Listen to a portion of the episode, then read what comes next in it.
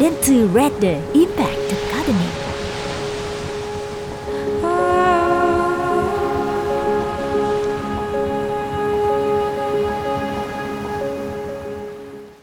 Và chủ đề của chúng ta ngày hôm nay đó là Căn tính dân tộc Kinh Việt và tư tưởng phương Đông. Đây là một phần recap trong buổi chia sẻ của anh Trần Quang Đức, nhà nghiên cứu Hán Nôm, một dịch giả và tác giả của nhiều đồ sách nổi tiếng, trong đó nổi bật nhất là quyển Ngàn năm áo mũ năm hai không một ba. Còn chơi gì nữa, cùng bắt đầu lắng nghe và thưởng thức bài học nhé! Xin chào mừng bạn đến với Dentsu Redder Impact Academy, một sáng kiến phi lợi nhuận dành cho những cá nhân làm trong lĩnh vực quảng cáo, tiếp thị và giáo dục, với mục tiêu kết nối nhiều chuyên gia ở nhiều lĩnh vực nhằm đem đến một thế giới quan đa chiều, những góc nhìn mới, phản biện và sâu sắc, giúp khơi gợi bên trong mỗi người những cảm hứng, sự thấu cảm về cuộc sống và thế giới quanh ta. Dentsu Redder Impact Academy, Wider Perspectives, Richer Souls. Căn tính dân tộc. Buổi một. Căn tính dân tộc. Chúng ta tranh cãi về linh vật ngoại lai. Sư tử đá Việt khác với sư tử đá Trung Quốc ra sao? Những quan điểm trái chiều về chữ Hán và Nôm. Tại sao phim cổ trang lại sử dụng chữ quốc ngữ? Và hàng trăm câu hỏi nhỏ khác tự chung lại thành một câu hỏi lớn. Đâu là căn tính dân tộc? A. Mục đích. Trước khi tìm hiểu về đặc điểm căn tính của dân tộc là gì, ta cần xác định mục đích của việc. Vì sao chúng ta cần hiểu về căn tính của dân tộc? Từ những năm một nghìn chín trăm chín mươi, các quốc gia châu Á đã bắt đầu việc tìm kiếm những giá trị của dân tộc mình. Theo Kishwa Mabubani trong Người Châu Á Biết Tư Duy, thì ông đã đưa ra ba lý do những dân tộc châu Á cần định rõ các giá trị của mình. Đầu tiên, đó chính là khao khát được kết nối lại với lịch sử và quá khứ. Đây là hậu quả để lại sau một thời gian bị xâm lược bởi phương Tây, khiến những bản sắc dân tộc bị phai mờ. Tiếp theo là nỗ lực khẳng định cá tính cá nhân, cá tính quốc gia bằng cách tăng cường cảm thức tự tôn.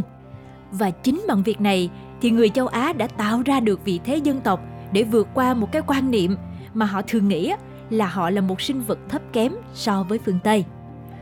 Và điều thứ ba chính là nỗ lực tìm kiếm sự cân bằng phù hợp trong việc nuôi dưỡng thế hệ sau, với hy vọng cân bằng cán cân giữa công nghệ tương lai và văn hóa tổ tiên.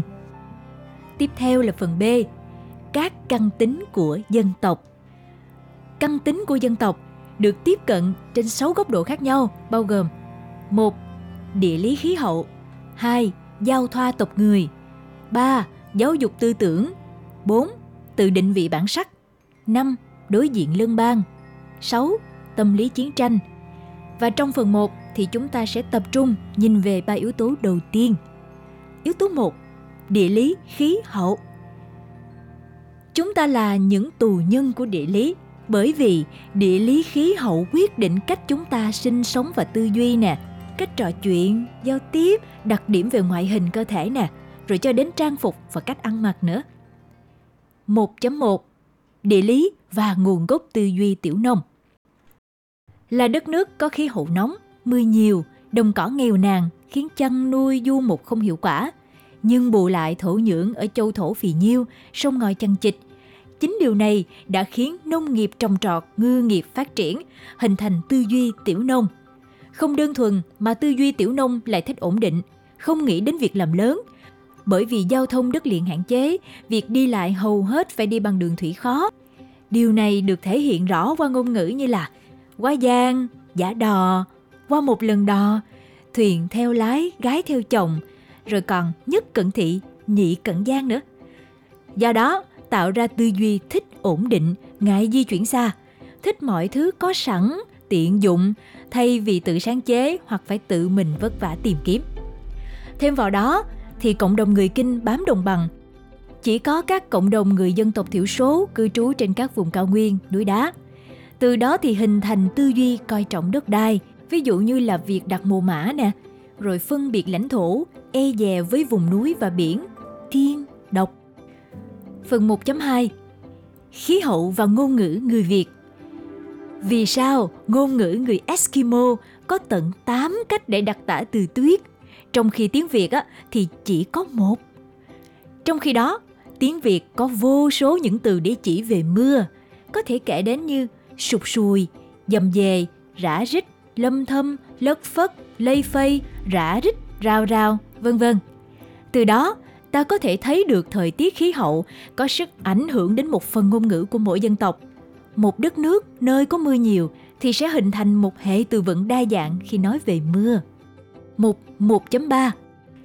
Tại sao người Việt lại đi chân đất? Sự ảnh hưởng của khí hậu lên cách chúng ta ăn mặc.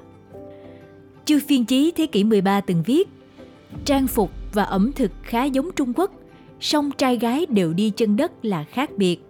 Mặc dù người Việt á, có rất nhiều đặc điểm tương đồng về trang phục với Trung Quốc và Nhật Bản, tuy nhiên thì một trong những sự khác biệt lớn nhất là người Việt đi chân đất.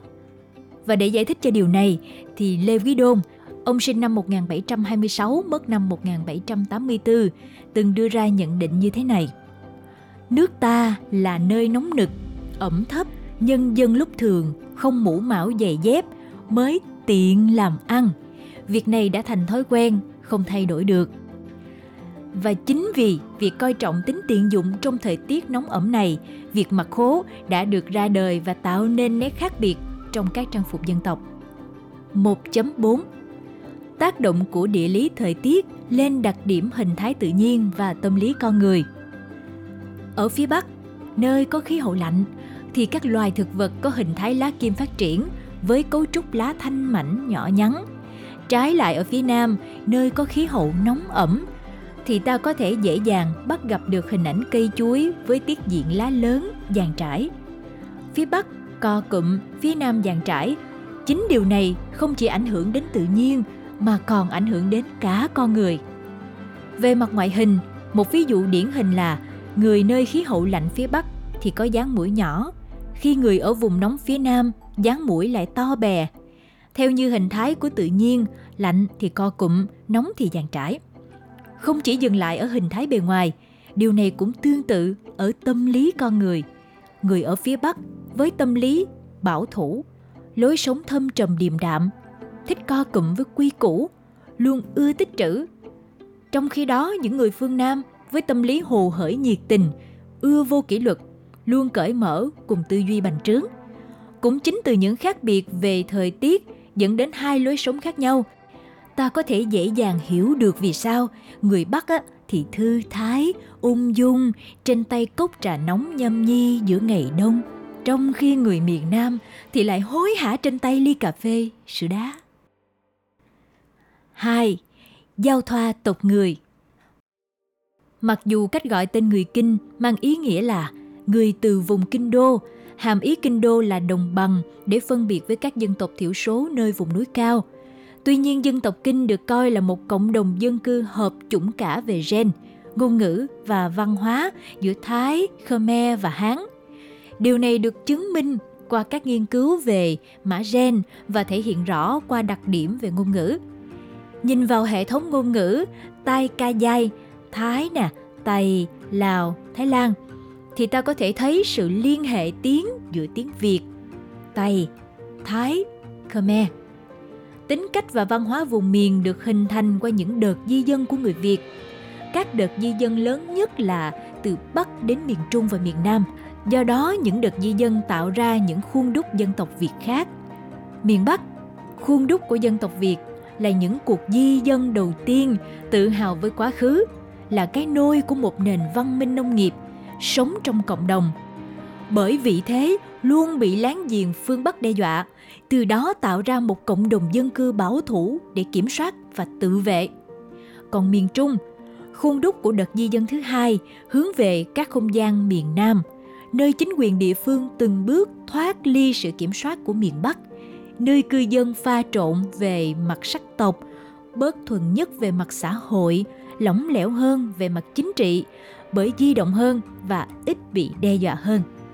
Từ đó thì tạo ra hai thái cực, giữa một bên á, là sự tự vệ và truyền thống, bên còn lại là sự bành trướng và óc kinh doanh.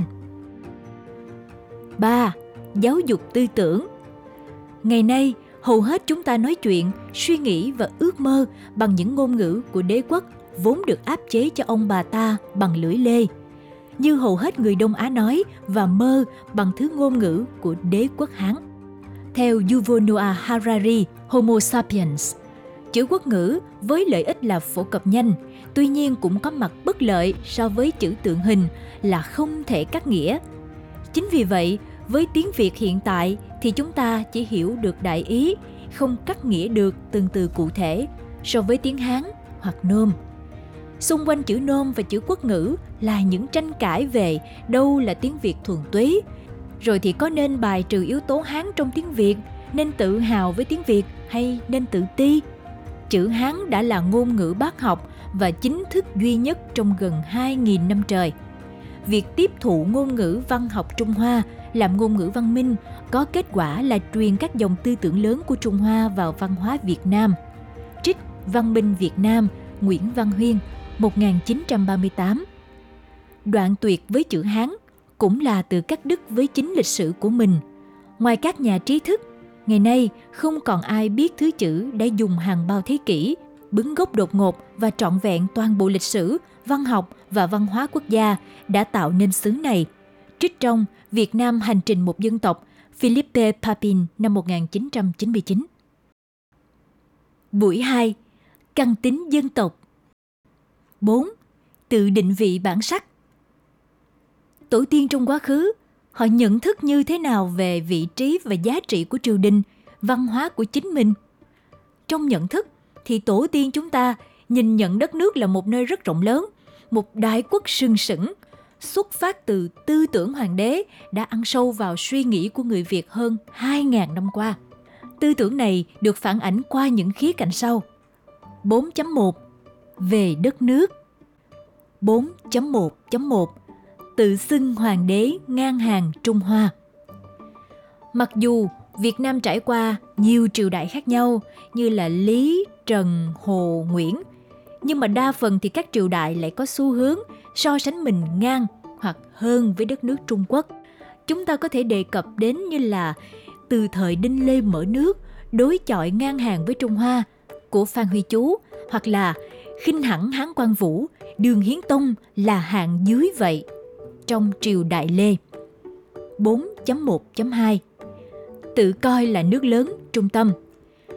Các triều đình thường tự nhận mình là Trung Quốc, tức là đất nước trung tâm của thế giới, nơi mà người trí tuệ thông minh cư trú, nơi vạn vật tài nguyên hội tụ, nơi thánh hiền triển khai giáo hóa, nơi nhân nghĩa được ban bố thi hành, nơi sách vở lễ nghĩa được sử dụng, nơi tài nghệ được triển thi, nơi phương xa đến chiêm ngưỡng, nơi mang di mọi rợ phỏng noi theo, theo Chiến Quốc Sách. Dẫn chứng rõ nhất là ở thời Minh Mạng, vua đã đổi tên nước từ Việt Nam thành Đại Nam. bốn chấm hai. Về văn hóa. Bốn chấm hai chấm một. Tự coi văn minh không kém Trung Hoa. Tư tưởng này tạm diễn dịch thành việc liên tục cập nhật những xu hướng từ các đất nước khác lên chính mình. Người ở các thời đại này rất đề cao tính đại đồng tiểu dị, tức là họ thích mọi thứ có tổng thể giống nhau, cốt là để thể hiện sự ngang bằng. Còn các tiểu tiết sẽ là yếu tố tạo nên sự khác biệt giữa các nước. Điều này có thể dễ dàng nhận thấy qua sự tương đồng giữa các âu phục, công trình kiến trúc của nước nhà thời ấy so với các lãnh thổ xung quanh như Trung Quốc. bốn chấm hai chấm hai. Tự nhận là Hoa Hạ. Hoa Hạ có nghĩa là văn minh, là trung tâm, tinh hoa. Việt Nam là Hoa Hạ, chẳng phải mang di. Đạo học thì noi theo Khổng Mạnh Trình Chu, chế độ phỏng theo Chu Hán Đường Tống, Lý Văn Phức. Người Việt tổ tiên chủ trương tách bạch mình với tộc người Man Di, tức là Mông Cổ, luôn đề cao lễ nghi, noi theo đạo giáo của Khổng Mạnh Trình Chu, chế độ phỏng theo Chu Hán Đường Tống. bốn chấm hai chấm ba. Tự nhận là Hán. Nguồn gốc của từ Hán xuất phát từ một triều đình tên Hán ở đất nước Trung Quốc. Mặc dù Hán chỉ là một tên gọi mà triều đại đặt cho đất nước là Đại Hán, tuy nhiên tổ tiên chúng ta thật sự nghĩ rằng có người Hán mang những đặc trưng cao quý nhất định tồn tại và từ đó coi mình là người Hán. năm. Đối diện lân bang. mang tư tưởng hoàng đế để nhìn nhận về đất nước mình, tổ tiên thể hiện góc nhìn như thế nào đối với thế giới và lãnh thổ cận kề. Chính bởi tư tưởng coi mình là trung tâm, tổ tiên người Việt hình thành tâm thế xâm chiếm, khai hoang những vùng lãnh thổ xung quanh. năm chấm một Bắc xưng thần, Nam xưng đế. Trước khi đi sâu phân tích thì ta quay trở lại để tìm hiểu về cách các đất nước xưng danh vua, chỉ những người nắm giữ vị trí cao nhất của triều đình. Hai cụm từ được sử dụng đó là hoàng đế, emperor, và vương, king. Hoàng đế là người nắm giữ vị trí tối cao, là người con duy nhất của thiên tử, dưới hoàng đế là các vương. Trong bối cảnh thời đó, Trung Quốc là đất nước duy nhất xưng hoàng đế, và vua ở các đất nước xung quanh như là Hàn Quốc, Việt Nam chỉ có thể xưng vương. Tuy nhiên, trong khía cạnh ngoại giao, mặc dù là bề ngoài luôn giữ vị trí khiêm tốn và hòa hoãn với các đất nước khác, nhưng mà bên trong, chúng ta luôn ẩn sâu mong muốn lấn vượt, thể hiện uy quyền. Xưng hoàng đế, đặt niên hiệu để ngang hàng Trung Quốc, theo Việt Kiểu Thư. Tư tưởng này được phản ánh dễ thấy qua những con dấu của triều đình. Trong khi ở Hàn Quốc, con dấu được đúc theo hình dạng rùa, thể hiện ý nghĩa quy phục. Ở Việt Nam thời đó, tất cả con dấu được tạo hình rồng tương đồng với Trung Quốc. năm chấm hai Phức cảm Trung Hoa. Vốn chịu ảnh hưởng sâu đậm từ văn hóa Trung Quốc, sau khi Âu hóa, thay đổi văn tự và đặc biệt sau những cuộc chiến chống Trung Quốc trong khoảng năm mươi năm trở lại đây, dần hình thành trong tâm lý người Việt phức cảm đối với Trung Quốc. Tuy ở bề mặt thì một số bộ phận người Việt cảm thấy là không được thoải mái với văn hóa Trung Quốc, nhưng mà ở một số khía cạnh, vô hình chung thì người Việt có sự đón nhận rộng mở hơn đối với văn hóa Trung Quốc thay vì Việt Nam, thể hiện rõ sự phức cảm Trung Hoa đã nhắc tới. Ở đây, ta nên nhìn ở một góc độ vĩ mô hơn, hiểu được rõ nguồn cội hình thành nên những phức cảm này. Chúng ta có khả năng tách bạch được những cảm xúc yêu, ghét, tự tôn hay tự ti khi đã hiểu rõ được nguồn cội về địa lý, về văn hóa của tổ tiên người Việt. sáu. Tâm lý chiến tranh. Khởi nghĩa hay phản động thực chất mang cùng một hàm ý. Tuy nhiên, sự khác biệt xảy ra tùy vào vị trí người phán xét vấn đề. Nếu mà đứng dưới góc nhìn của chính quyền, thì họ sẽ coi những cuộc chiến là phản động. Tuy nhiên, ở góc nhìn của người dân, đó là những cuộc khởi nghĩa để đấu tranh thỏa đáng để đạt được tự do. Nhìn lại về lịch sử nước nhà, ba mươi phần trăm các cuộc chiến diễn ra là với các đất nước khác, còn đến bảy mươi phần trăm là các cuộc nội chiến. Đây cũng là nguyên nhân dẫn đến việc hình thành tâm lý chiến tranh trong người Việt hiện nay. Người Việt khi mà có hoạn nạn thì cực kỳ đoàn kết.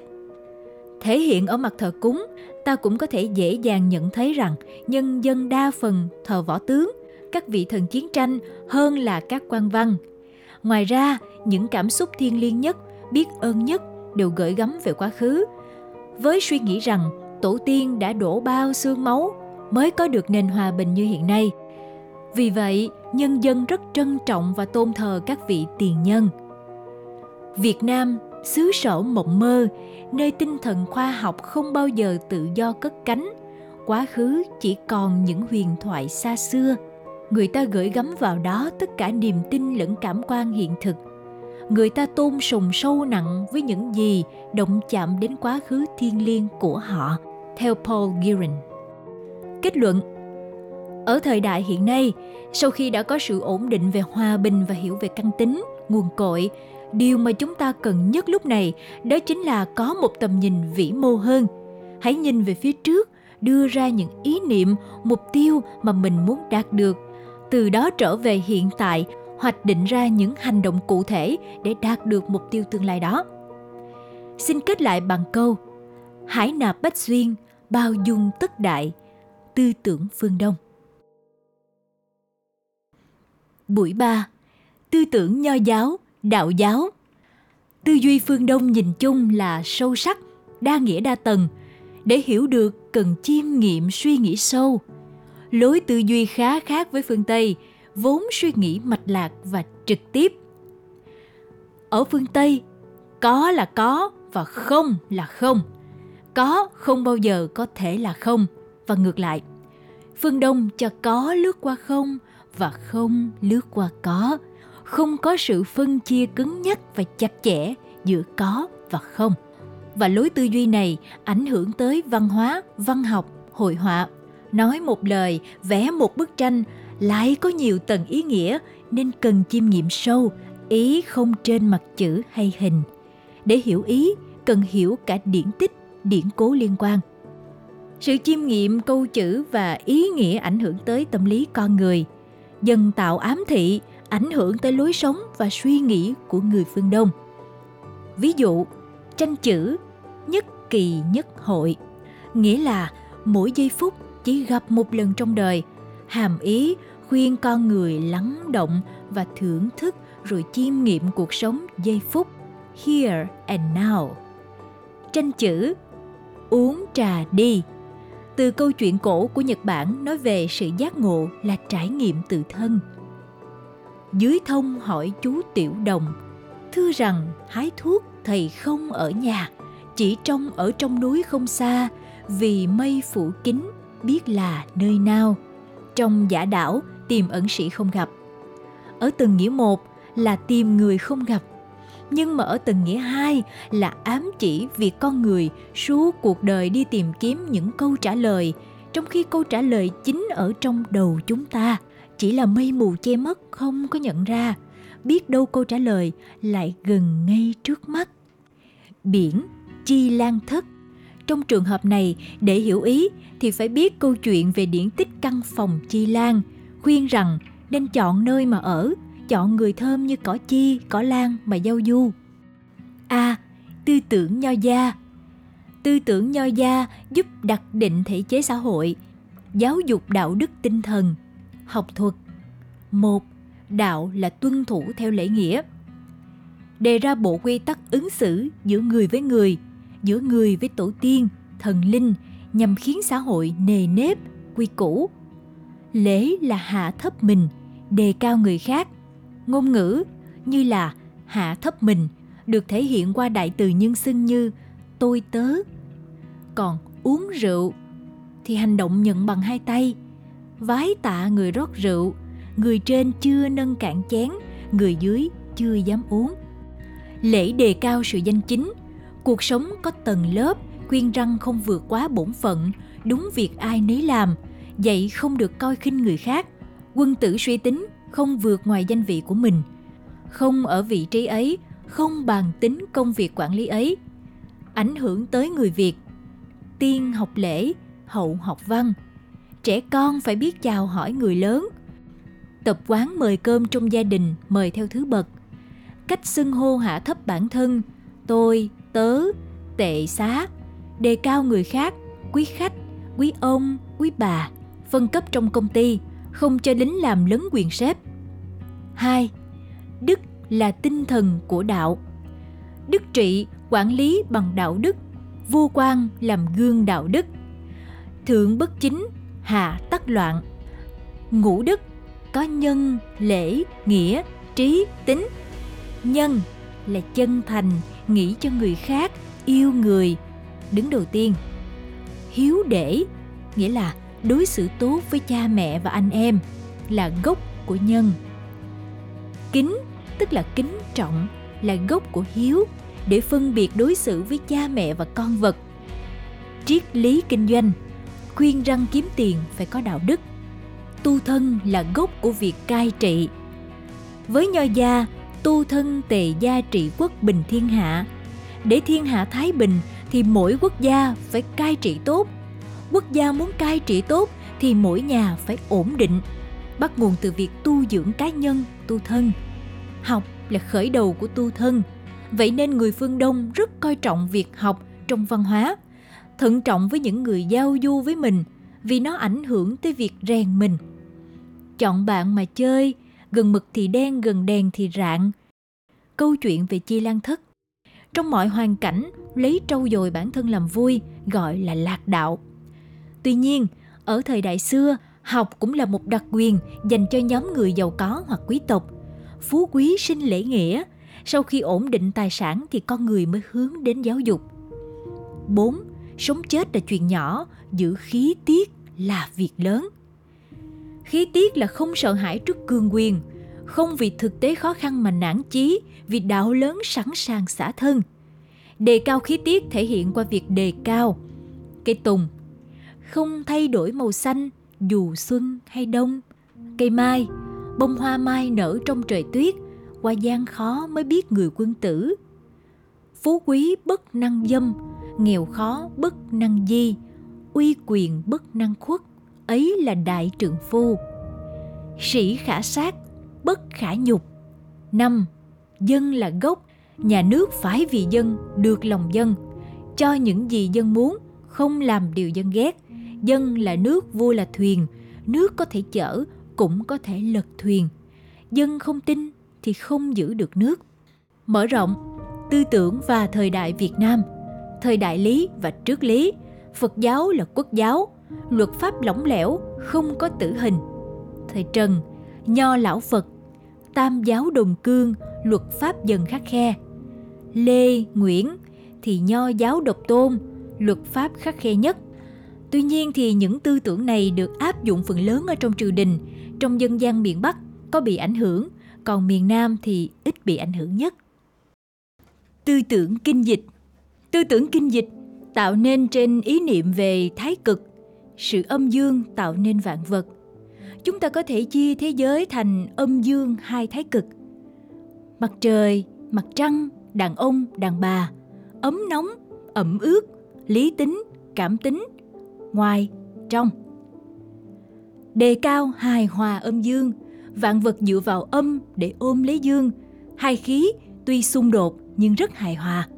Từ đó thì mở ra tám quẻ bát quái để khái quát những sự việc trong tự nhiên.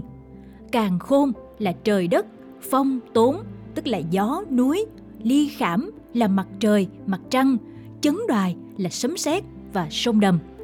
Ứng dụng kinh dịch có thể xem thêm, ví dụ như là cờ Hàn Quốc, cờ quẻ Càn tức là cờ của Việt Nam Cộng Hòa, hoặc là gương bát quái. Một, triết lý âm dương. Mọi sự vật hiện tượng luôn tồn tại có hai mặt đối lập, trong âm thì có dương và ngược lại. Hai, vật cùng tất phản. Mọi sự vật hiện tượng luôn vận động và chuyển hóa, các mặt đối lập lại luôn bổ trợ cho nhau. Ba, thiên nhân cảm ứng. Việc làm của con người ảnh hưởng tới thiên nhiên và ngược lại. Chúng ta có thể ứng dụng tư tưởng như sau.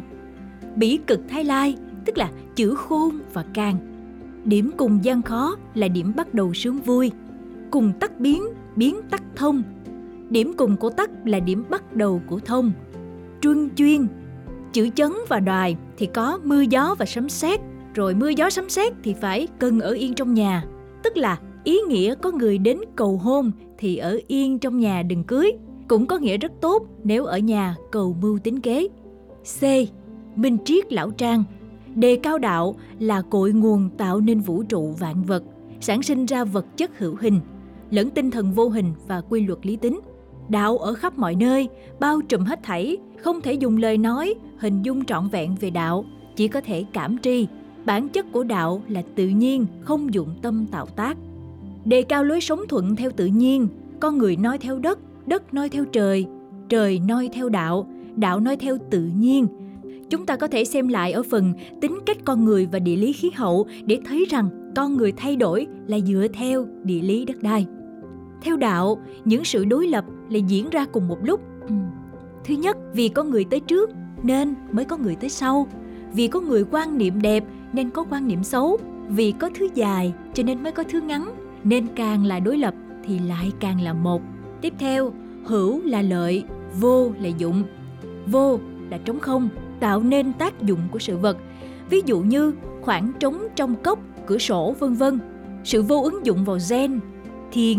Chúng ta có thể xem thêm lối vẽ tranh, phòng thiền, trống, không. Một, sự vận động của đạo là phản, tức là quay trở lại. Tính chất vận dụng của đạo là nhu, nghĩa là mềm. Phúc họa tương quan, vật cùng tất phản. Không ai giàu ba họ, không ai khó ba đời. Khổ tận cam lai, bỉ cực Thái Lai. Xem truyện, tái ông mất ngựa. Tiếng quá lớn, không nghe thấy âm thanh. Tượng quá lớn, không nghe thấy hình dạng. Muốn thu về thì phải thả ra. muốn tóm lấy thì phải cho đi. Sự vận động của đạo là phản, sau khi lên đỉnh cao thì sẽ quay lại ban đầu, nhưng điểm ban đầu sâu trước không còn giống nhau nữa. Xem gốm sứ Nhật Bản từng bắt chước Trung Quốc để làm gốm sứ đỉnh cao khéo léo, tài nghệ tạo lửa, đất, rồi sau đó dẫn đến việc nhận ra đỉnh cao chỉ bằng Trung Quốc, rồi tiếp tục, sau đó Nhật chuyển hướng quay lại xem trọng tự nhiên, từ đó tạo ra vết nứt, từ lửa đất tạo ra vẻ đẹp mộc mạc cho gốm sứ. Rất đầy tựa như rỗng, quá khéo tựa như vụng, tức là người thương lái nhà rất giàu thì nhà tựa như không có gì, không khoe khoang. Người quân tử đạo đức đầy mình thì trông có hơi ngu ngơ, giấu đi hết mọi thái độ, đề cao sự mềm dẻo và linh hoạt trong lối sống ứng xử. Mềm dẻo là biểu hiện sự sống, cứng rắn là biểu hiện cái chết. Con người khi sinh ra thì mềm yếu, lúc chết đi thì cứng rắn. Cây cỏ khi sinh ra thì mềm giòn, lúc chết đi thì khô đét. Dĩ nhu thắng cương, lạc mềm buộc chặt, thiện lành bậc nhất giống như nước, mềm yếu nhất nhưng cứng rắn nhất. Cách ứng xử linh hoạt, mềm dẻo nhưng bên trong cứng rắn. Hai, đức là ứng xử hợp với đạo trong nhân thế. Đức là vô vi, thuận tự nhiên, không làm trái bản tính, phản bác quy chân. Đạo là quy luật vận hành của trời, áp vào quy luật sống và sinh hoạt người. Bởi vậy đề cao sự tự nhiên trong cách sống và ứng xử. Xem thêm câu chuyện về con hỗn độn, đi ngược lại với tự nhiên sẽ khiến vật lành thành vật chết. Đại trí giả ngu, chân nhân bất lộ tướng, nghĩa là người càng giỏi giang thì càng vô vi, càng trở về với bản tính chân chất. Công thành thân thoái, ấy là đạo của trời. Công thành nên không chiếm hữu, chính vì không chiếm hữu nên không bị mất đi. Trong đạo, đề cao tề vật, nhận thức sự tương đồng giữa vạn vật, xóa nhòa ranh giới của mọi sự đối lập. Vũ trụ là nơi vạn vật hòa làm một, đạo chưa từng có ranh giới. Phía này và phía kia sinh ra cùng một lúc, đúng và sai cũng vậy. Nếu nhìn ở chỉnh thể lớn hơn thì nó chỉ là một. Tranh cãi đẹp, xấu, chính, tà, các sự đối lập là vô ích. Giác ngộ là không còn chuẩn hay là đúng sai. Mỗi vật đều có bản tính tự nhiên của nó.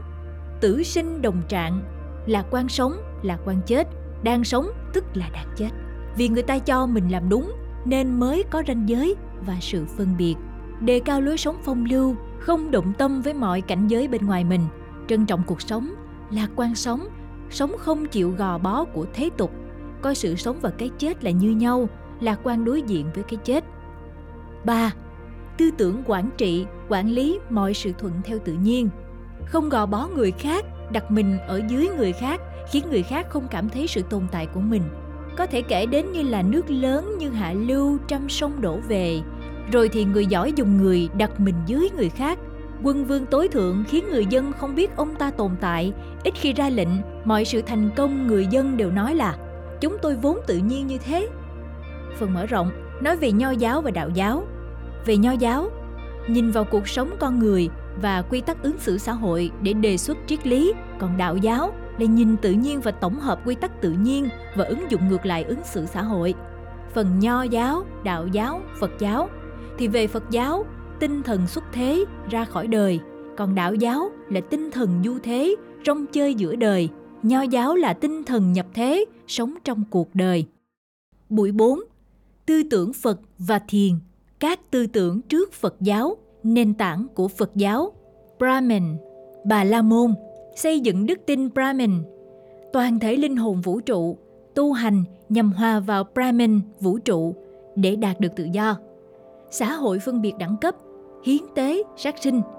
Còn Samana là Sa-la-môn thì có thể kể đến như phản đối Brahmin, xuất gia khổ tu, thiền định nhằm giải thoát khỏi thế giới vật chất, đạt tự do, tin vào luân hồi, chúng sinh bình đẳng, cấm sát sinh.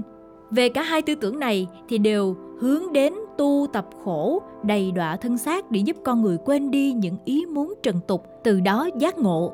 Tuy nhiên thì tu tập quá khó khăn và khổ ải khiến cho nhiều người không theo được. Chính vì điều đó mà Phật giáo xuất hiện để thay đổi điều này. Tư tưởng Phật giáo, lục căn và ngũ uẩn, tức là tạo thành tâm thức và cái ta theo đạo Phật. Đạo Phật cho rằng thế giới tinh thần của con người nằm trong lục căn, còn gọi là lục nhập, là sáu kênh tiếp nhận thông tin bên ngoài đưa vào cơ thể, tạo nên tâm, thức. Một, sắc mắt. Hai, thanh tai. ba. Hương mũi. Bốn. Vị lưỡi. Năm. Xúc thân. Sáu. Pháp ý. Ngũ uẩn là năm tổ hợp tạo nên cái ta. Đầu tiên là sắc, tức là mọi hình ảnh cơ thể vật chất mà ta nhìn thấy, chạm thấy. Thứ hai là thụ. Chúng ta có thể cảm nhận gồm vui, khổ, không vui, không khổ, những cảm giác của cơ thể sinh lý. Khi nhìn thấy sắc kết hợp với những ảnh hưởng từ môi trường, tâm lý sẽ tạo nên thụ khác nhau. Ví dụ như là thấy cây roi và bị đánh bởi roi, tạo nên cảm thụ sợ hãi. Tiếp tục là tưởng, có nghĩa là biểu tượng, do ký ức gợi dậy, liên tưởng đến đối tượng. Ví dụ phở là phải nhớ tới Hà Nội. Tiếp tục hành là hoạt động của ý niệm. Ví dụ người Hà Nội lâu không ăn phở thì sẽ thèm phở. Thèm phở tức là hoạt động của ý niệm. Và cuối cùng là thức, có nghĩa là nhận thức, phân biệt, phán đoán đối tượng. Qua lục căn và ngũ uẩn thì con người có thể nhận ra sự khốn khổ của cuộc đời. Với quan niệm cuộc đời là bể khổ, các triết lý của Phật giáo đều xoay quanh câu hỏi làm sao để thoát khỏi cái khổ. A. À, minh triết Phật Đà. Một. Vô ngã, vô thường, không. Quan niệm rằng mọi sự vật hiện tượng luôn biến đổi, nghĩa là vô thường, không có thực thể tồn tại độc lập hay là riêng biệt, bất biến, vô ngã.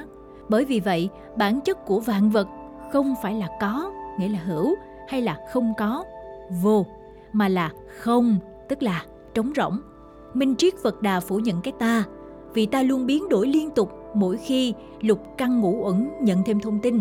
Từ đó, coi việc chấp nhất với cái ta là nguyên nhân của mọi khổ đau, bỏ đi cái ta cũng là nguyên nhân cho tái sinh, ngăn ngừa được mọi tội ác. Ví dụ như sau, tình yêu luôn thay đổi liên tục. Chúng ta không kiểm soát được sự biến đổi đó, không chấp nhận sự thay đổi của đối phương, tức là xem trọng cái ta, tạo ra thành cái khổ. Vì thế, chia sẻ và bỏ qua cái ta của chính mình là chìa khóa để đồng hành trong tình yêu khi người ta cùng nhau thay đổi. Hai. Duyên, nghiệp, luân hồi. Duyên là điều kiện, nghiệp là thói quen. Khi điều kiện thay đổi thì con người thay đổi, lặp đi lặp lại điều kiện sẽ tạo thành thói quen. Tất cả các sự vật hiện tượng hòa hợp mà nảy sinh, Phật gọi đó là nhân duyên. Nên xem nhân duyên bằng với điều kiện. Theo tư duy duy vật thay vì duy tâm thì mới đúng minh triết Phật Đà. Ví dụ, hiện tượng cầu vồng không phải do ai tạo, lại do nhân duyên mà sinh. Điều này khá tương đồng với lý giải của khoa học. Tự nhiên có những điều kiện, những mối quan hệ giữa các hiện tượng, ví dụ như là nước gặp đất, đất gặp cỏ, cỏ cây gặp gió vân vân mà tạo ra hiện tượng khác chứ không phải bắt nguồn từ một thế lực nhất định. Các mối quan hệ này Phật gọi là nhân duyên. Thỏa mãn và ham muốn nối nhau, cái tâm theo chỗ đòi hỏi được thỏa mãn, làm nhân cho sự tái sinh. Vì thế, triết lý của đạo Phật là xuất thế, thoát ly khỏi mọi sự biến động ở đời, thoát khỏi cái khổ và chạm đến niết bàn. Ba. Khổ, lòng từ bi. Do cuộc sống này không có thực thể riêng biệt, tức là cái ta, càng không có độc lập của ta, sự biến đổi nằm ngoài khả năng kiểm soát, thế nên bản chất sự sống là khổ. Đồng thời, đạo Phật kêu gọi Phật tử phát khởi lòng thương xót vô điều kiện đối với mọi chúng sinh, ấy gọi là lòng từ bi. Bốn. Tám con đường diệt khổ, còn gọi là bát chánh đạo, là tám con đường để diệt nỗi khổ do tham, sân si gây ra. Tu tập để nhìn nhận, suy nghĩ, nói năng, hành động thiền định, luôn giữ trong trạng thái tỉnh thức, không bị vướng mắc bởi thế giới bên ngoài. Ví dụ như sau, đừng để tâm trạng và cảm xúc của mình bị đối phương chi phối. Người ta vui thì mình vui, người ta buồn thì làm mình bực bội theo. Thoát khổ là phải thoát ly khỏi những vướng mắc đó, đề cao việc tận hưởng trọn vẹn từng giây, từng phút, rồi buông bỏ, không vấn lưu. Đây là nền tảng của lối sống chánh niệm, mindfulness. Nhạn quá trường không, ảnh trùm hàng thủy, nhạn vô di tung chi ý, thủy lưu vô ảnh chi tâm. Tức là nhạn bay qua bầu trời, bóng chìm xuống nước, nhạn không để giấu mình soi, nước không có lòng lưu giữ hình bóng nhạn. Năm. Trung đạo. Trung đạo nghĩa là đi con đường ở giữa, là xa lìa mọi tranh chấp cực đoan, xả ly mọi sự bám giữ, phá chấp. Tất cả thế giới khách quan lẫn thế giới nội tâm đều là phản ánh do tâm thức chủ quan của chính ta. Bảo hết thảy là có là thiên kiến thứ nhất. bảo hết thảy là không có, là thiên kiến thứ hai. Trung đạo là không thiên về thiên kiến nào hết, duy trì trung dung. Sự tồn tại của cái ta một phút trước khác với cái ta của một phút sau. Cái ta luôn biến đổi liên tục, tức không có. Nhưng cái ta là thứ chứng tỏ ta tồn tại, tức là có. Mọi thứ đều bao hàm hai khái niệm có và không có. Không sinh cũng không diệt, không vĩnh viễn cũng không đứt đoạn, không là một cũng không khác biệt, không đi vào cũng không đi ra. Sự phân nhánh của Phật giáo. Phật giáo Tiểu Thừa, tương truyền, Đức Phật đã căn dặn các Phật tử như thế này: hãy nương tựa chính mình, chứ đừng nương tựa ai khác. Hãy nương tựa chính Pháp, đừng nương vào nơi nào khác. Đây là nền tảng cho nhánh Phật giáo Tiểu Thừa, thừa nhận một Phật, tu hạnh A-la-hán. Ngã không pháp có, thịt sạch có thể ăn. Tiểu Thừa chủ trương chỉ những người xuất gia tu hành mới được cứu vớt. Phái này cho rằng những người theo Tiểu Thừa phải tự giác ngộ, tự thoát cho bản thân mình, không thể giải thoát được cho người khác. Với Tiểu Thừa, chỉ có Thích Ca là Phật duy nhất, những người bình thường không thể thành Phật được. Vì vậy, việc cứu độ chúng sinh thì chỉ có Phật mới có thể làm được thôi. Với quan niệm đó, về sự thờ phụng ở các chùa thuộc phái Tiểu Thừa thì chỉ có thể thờ tượng Phật Thích Ca ở phần chính điện, ngoài ra thì không có pho tượng nào khác hết. Phật giáo Đại Thừa.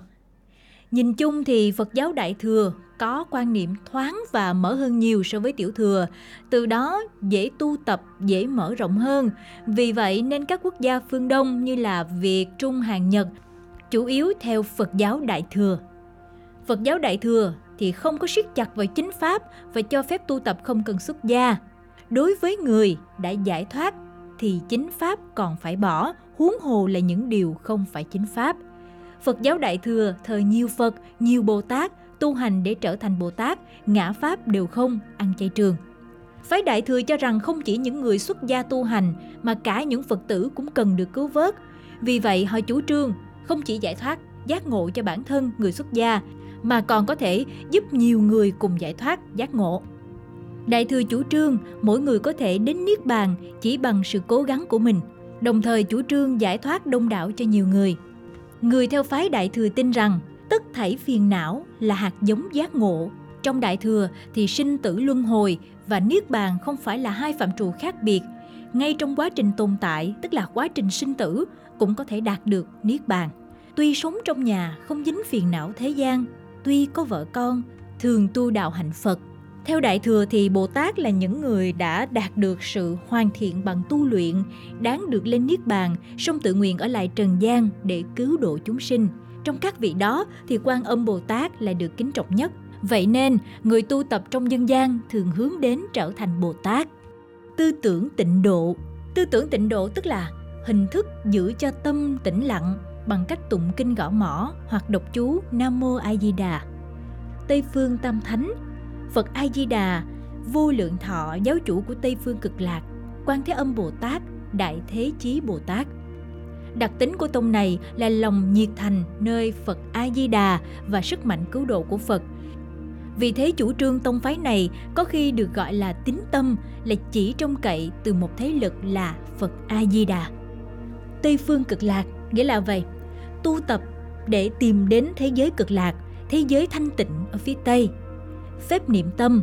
Điểm đặc biệt của Tịnh Độ Tông là phép niệm tâm.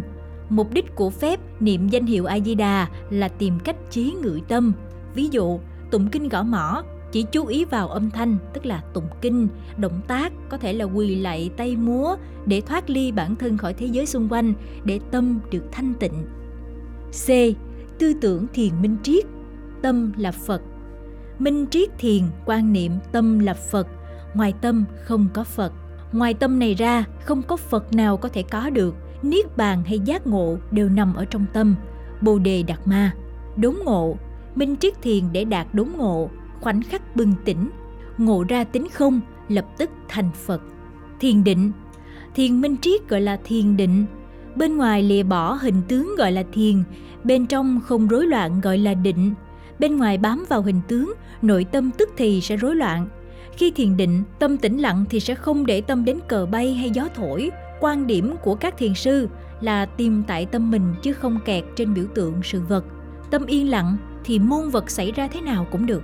Tâm dao động thì sự vật sai biệt hiện ra trước mặt. Do đó, muốn đạt đến cảnh giới động tĩnh nhất như, vấn đề then chốt là ở tâm chúng ta phải dẹp trừ vọng tưởng sai biệt, từ đó chứng được niết bàn. Xem thêm chuyện về cờ động, gió động. Có hai vị sư tranh luận về gió động và cờ động. Vị thứ nhất cho rằng nếu không có gió thì cờ làm sao động, cho nên nói là gió động. Vị thứ hai cho rằng không có cờ động, làm sao biết là gió động, cho nên kết luận cờ động. Mỗi vị chấp một bên, không ai chịu thua ai. Lục tổ Huệ Năng nghe xong nói, không phải gió động, cũng không phải cờ động, mà chính là tâm hai vị động. Các cảnh giới của thiền định. Sơ thiền, tức là ngồi yên một chỗ, tập trung tâm trí và sức lực cho một chuyện duy nhất, không phân chia sự chú ý. Ví dụ, tập trung vào hơi thở. Cảnh giới này được đa số người luyện tập để làm việc tập trung hơn, tỉnh táo hơn. Tiếp tục ta có nhị thiền, không tập trung vào bất cứ thứ gì, cơ thể nhẹ bẫng. Tam thiền, không cảm thấy nhẹ bẫng, chỉ thấy ranh giới bị xóa nhòa giữa cơ thể với thế giới. Tứ thiền, trạng thái trong suốt, thấy mình hòa nhập vào vũ trụ. Tâm bình thường, Phật giáo ở phương Đông coi trọng việc giữ tâm bình thường. Phật giáo Ấn Độ, thiền là rời xa thế tục, sống tu hành khắc khổ. Phật giáo phương Đông thì mở hơn, cho rằng giác ngộ là có thể tìm được trong cuộc sống bình thường. Tâm bình thường là đạo. Bản chất người ta lúc ăn cơm thì không chịu ăn cơm mà suy nghĩ trăm điều. Lúc ngủ cũng không chịu ngủ mà lại mưu toan nghìn mối. Tu hành hay giác ngộ là ăn chỉ ăn, ngủ chỉ ngủ, tận hưởng trọn vẹn từng giây phút đời thường. Xem phần Mindfulness. Ở đời vui đạo cứ tùy duyên. Đói đến thì ăn, mệt ngủ liền. Trong nhà có báu, tìm chi nữa. Trước cảnh vô tâm, chớ hỏi thiền. Cư trần lạc đạo phú của Trần Nhân Tông. Phần mở rộng, lý giải khoa học. Thiền có thực sự khiến con người bớt sầu não? Sử dụng phương thức đo sóng não. Càng nghĩ nhiều, sóng não càng dao động. Trong khi nhà sư ngồi thiền, nhà sư có phản ứng với âm thanh, nhưng giây sau đó quay lại bình thường, chứng minh tâm không neo vào những biến động bên ngoài, tâm yên bình. Hiệu ứng giải dược, placebo effect. Não tự tiết ra morphine, endorphin để đánh lừa não bộ. Nếu tin giải dược giúp giảm đau, sẽ thấy bớt đau. Tức là cảm thấy nắm quyền kiểm soát với cơn đau, tâm trí chúng ta tạo ra được thuốc. Phần thôi miên, gạt ý thức đi để nói chuyện với vô thức. Với thí nghiệm đồng xu, tưởng tượng đồng xu đặt trên tay được tăng nhiệt độ dần dần. Khi lấy đồng xu ra, não người bị thôi miên vẫn tin vào điều đó, thậm chí dẫn đến hiện tượng bị bỏng da. Chúng ta có thể kết luận như sau. Thiền là rèn luyện tâm trí để điều khiển tâm trí vượt qua những kích thích cuộc sống, giữ tâm trí không biến động, không lưu giữ kích thích, khổ đau hay vui sướng. Từ đó có thể đạt được sự trung hòa về cảm xúc, tức là trung đạo. Mở rộng, tôn giáo trong chính trị. Vì Phật giáo có tính linh hoạt nên rất dễ bị lợi dụng để xoay chuyển theo tư tưởng cầm quyền. Ứng dụng của các luồng tư tưởng tương ứng với các giai đoạn trong cuộc đời. Về Nho giáo, giai đoạn đầu của cuộc đời, trọng học hành sự nghiệp công danh, khép mình vào khuôn khổ, áp lực, lề thói để đạt đến thành công. Còn theo Đạo giáo, giai đoạn giữa cuộc đời, khi đã đạt tới thành công, nhận ra cuộc sống là áp lực, con người bắt đầu buông bỏ, tìm kiếm sự cân bằng, sống thuận tự nhiên. Phật giáo, giai đoạn sau của cuộc đời, nhận ra đời là khổ, bắt đầu học giác ngộ chánh niệm, giải thoát chính mình khỏi khổ đau cuộc sống. At Dentsu Redder, we now impact. Dentsu Redder, the agency of greater impact.